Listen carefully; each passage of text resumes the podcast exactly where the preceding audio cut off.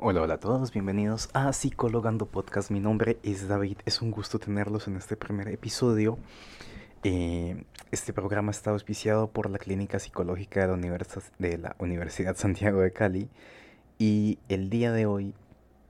vamos a dar un pequeño abordaje acerca de por qué psicología, un tema que quizá para algunos pueda ser de interés y ciertamente un tema que ha estado en auge en los últimos años de manera indiscutible, más que nada en las redes sociales donde, bueno, todos seguramente nos hemos encontrado con frases que eh, nos han dado quizá alguna luz en el camino y seguramente nos han hecho reflexionar sobre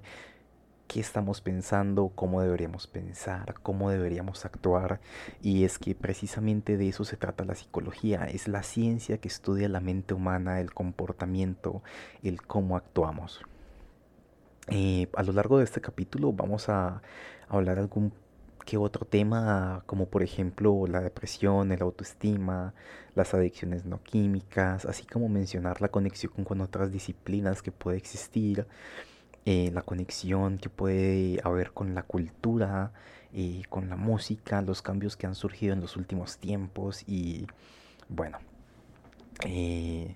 dar más que nada una abrebocas que pueda llamarlos a estar atentos de, pues, de este pequeño mundo y quizá hacer que ustedes puedan venir a buscar de un psicólogo, no en el sentido de eh, tratamiento, sino incluso para poder entendernos a nosotros o poder buscar de psicología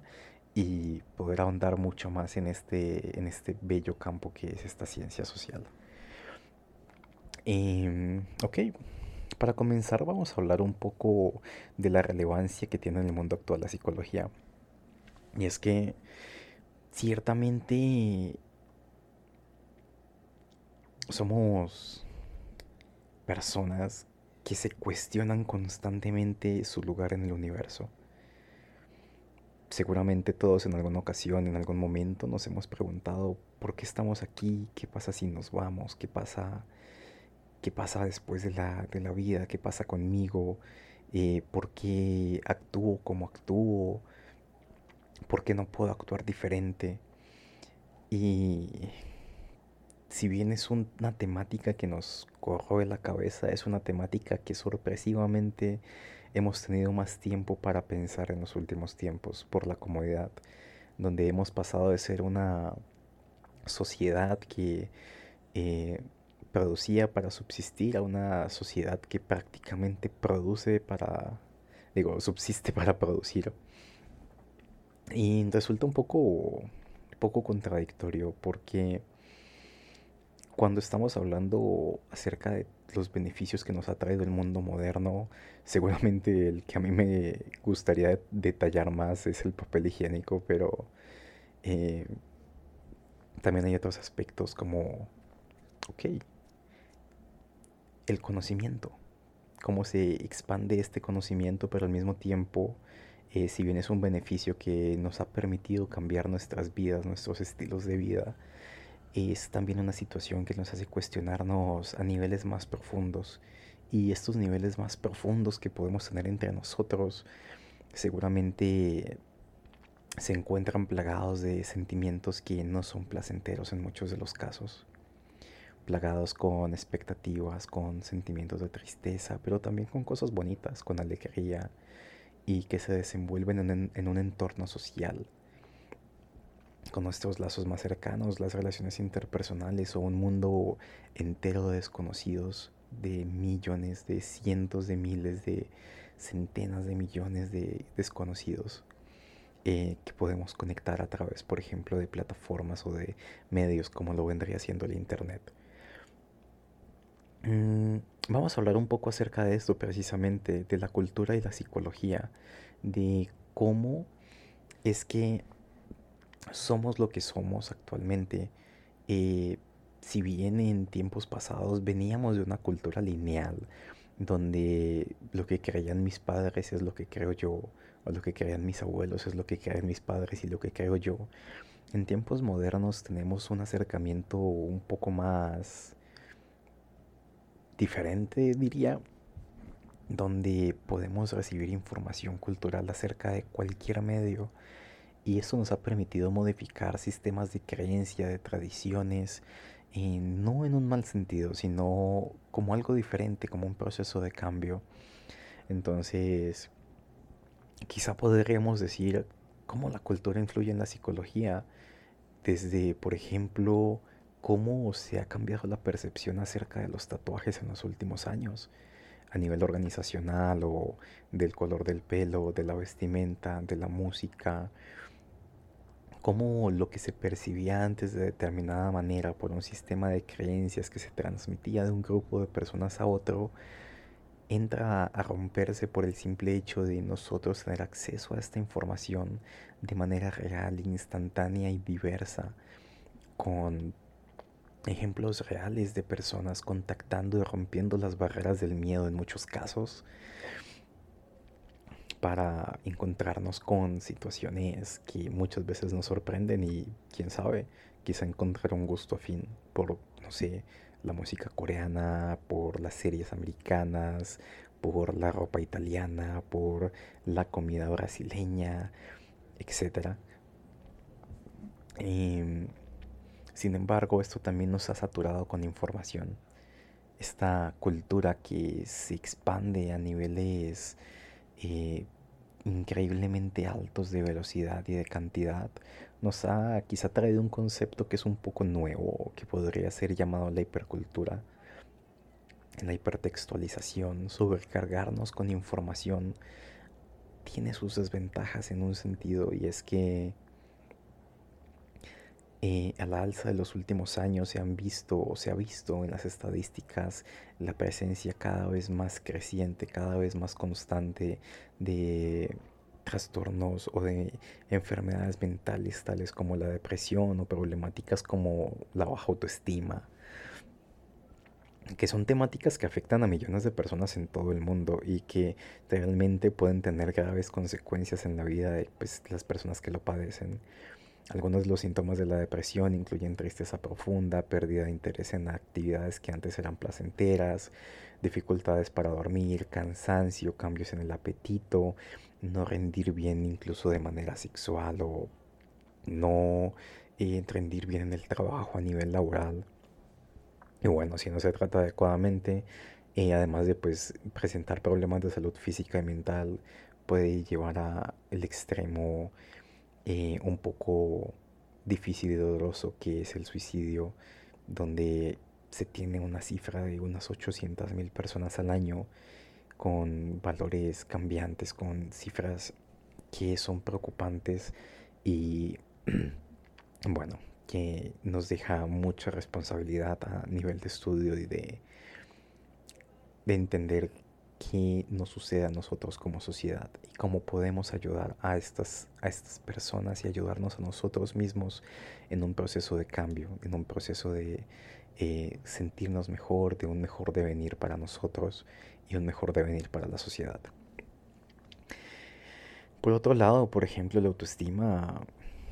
eh, se ha entendido en los últimos años no solamente como la percepción que tenemos de nosotros mismos, sino como esta pequeña serie de éxitos minúsculos que acumulados nos otorgan con confianza, con eh, sentimientos de alegría, con eh, incluso un poco de audacia al momento de intentar determinadas eh, acciones o incluso retraernos en el caso de una autoestima baja. Y se nos ha vendido mucho el tema de la salud mental,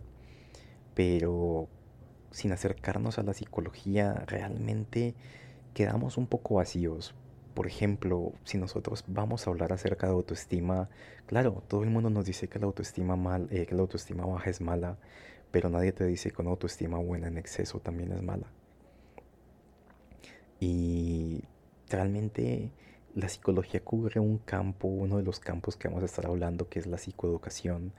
que es entender cómo funciona todo este aspecto de, de, la salud mental, de las técnicas que se utilizan, de los conocimientos que son claves y relevantes para nosotros, de realmente entender el por qué procesamos la información de la manera que lo hacemos, por qué percibimos y vivimos de la manera que lo hacemos, eh, conocimientos generales o incluso especificidades que están relacionadas a nuestra vida, a nuestras eh, experiencias, a nuestros lazos o nuestras relaciones interpersonales. Y bueno, em, es importante también entender que pues la influencia de la cultura que tiene en la psicología es que puede afectar la forma en que las personas terminan buscando la ayuda, terminan entendiendo eh, las problemáticas en sí mismas. Por ejemplo, y ahorita que mencioné la depresión, en algunas culturas la depresión se tiene como un concepto de debilidad, mientras que en otras es una enfermedad mental que se puede ayudar, que se puede superar. Y bueno, seguramente algunos habrán escuchado la famosísima expresión, estás triste, no llores. Pero otros dirán, ok, puedes tener un acercamiento diferente, puedes entender esta tristeza de una manera diferente, no necesariamente del echar para adelante como sería coloquialmente, sino desde el abordar los sentimientos o las percepciones que puedan estar afectadas y generar un cambio positivo para nosotros. Mm, y estos cambios realmente se tienen que plantear desde diferentes, desde diferentes visiones. Por ejemplo, entender que no necesariamente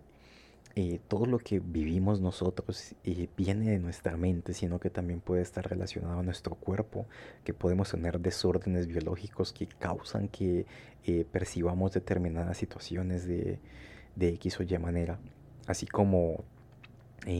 los niños que eh, tenga algún problema de visión desde pequeño y se le refleje en dificultades de aprendizaje cuando es pequeño y se culpa a sí mismo de no entender, de ser tonto y recibe las gafas por primera vez y ve un mundo diferente. Asimismo, las personas que pueden tener algún tipo de desorden biológico eh, que constantemente se sienten abatidas por eh, pensamientos, por sentimientos, por situaciones en su vida y encuentran una ayuda en la medicina moderna, en la psicología, en la psiquiatría, cambian y pueden percibir el mundo de una manera diferente. Y esto se da desde muchos ángulos, desde muchos eh, campos y aquí es donde la psicología se comienza a conectar con otras disciplinas. En un primer origen, el padre fundador Sigmund Freud de la psicología, y se puso a pensar, ok, pues a lo mejor y no todas las respuestas que tenemos a nivel corporal son por problemas eh, biológicos, que pueden existir a, eh, afectaciones de nivel corporal que sean causadas por la mente. Sin embargo, también va de manera contraria. Podemos tener pensamientos, sentimientos a partir de cargas biológicas y allí es donde la psicología entra a relacionarse con otras disciplinas, entre ellas la biología, entender el cerebro, cómo se procesa la información desde las distintas partes, desde el lóbulo prefrontal o el lóbulo parietal, el, el temporal, el sistema límbico, entender cómo se procesa toda, toda esta información a través de, de este órgano o extenderlo incluso a otras disciplinas como la psicología forense o la psicología organizacional, entender que la psicología puede ser usada a nivel educacional para eh, poder decidir o poder entender qué quiero estudiar, qué me estoy planteando como objetivo de vida, qué quiero hacer. Eh, incluso, como mencionaba a nivel organizacional, por qué no disfruto de mi trabajo de una manera adecuada, de una manera sana. Y ok, eh, bueno, pues la psicología se va acercando a múltiples disciplinas y se va presentando cada vez en maneras más diversas, como puede ser, por ejemplo, la psicología y la música, donde podemos mirar, entender cómo incluso una frase de una canción nos puede cambiar completamente el estado de ánimo. Eh, cómo la psicología y la música puede transformar la manera en la que percibimos, porque cuando estamos tristes escuchamos música triste, cuando estamos felices tendemos a escuchar música más alegre. Eh,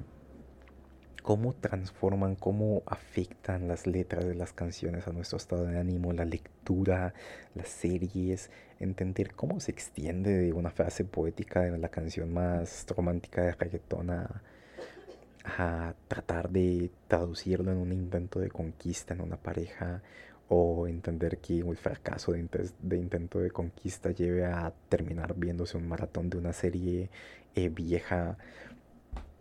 entender que pues la psicología se ha extendido a niveles muy amplios y a niveles incluso profundos y que van evolucionando con la tecnología. ¿Sabían ustedes, por ejemplo, mis queridos escuchas, que Facebook, eh, en un estudio que hizo en Facebook Research, encontró de una u otra manera la forma de saber cuándo una pareja iba a iniciar una relación amorosa simplemente por la cantidad de veces que se visitaba su perfil? Y cuándo estaban a punto de terminar o cuándo eh, terminaban precisamente a partir de las interacciones. No, no se necesita ni siquiera robar los datos privados de las personas, simplemente con actos tan humanos como son la interacción, eh, nos revelan información muy propia de nosotros y que termina siendo un mundo completamente fascinante de entender. Así que como dije en un principio, este es el primer podcast que estamos tratando, es el tema de por qué psicología y seguramente les ha dejado alguna que otra idea que puede llamar su atención. Hablaremos claramente en otros podcasts de temas que pueden picar un poquito más también. Estaremos atentos a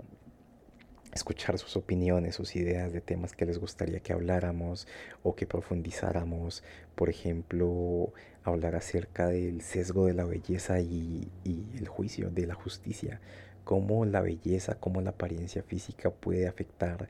eh, la toma de decisiones en los juicios. Cómo se puede relacionar la apariencia física al momento de enviar o de recibir una hoja de vida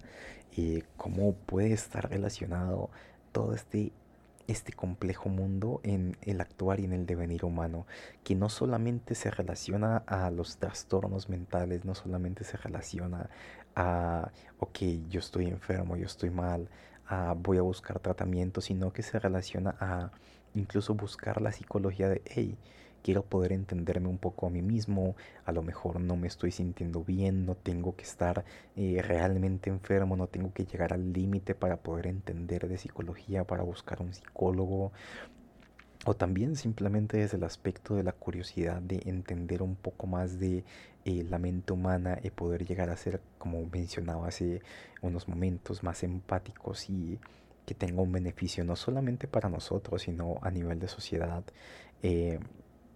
y podamos entendernos eh, mutuamente y a nosotros mismos. Eh, sin ser mucho más, me gustaría agradecerles a todos por haber escuchado este primer episodio. Les recuerdo mi nombre es David y les deseo una excelente noche.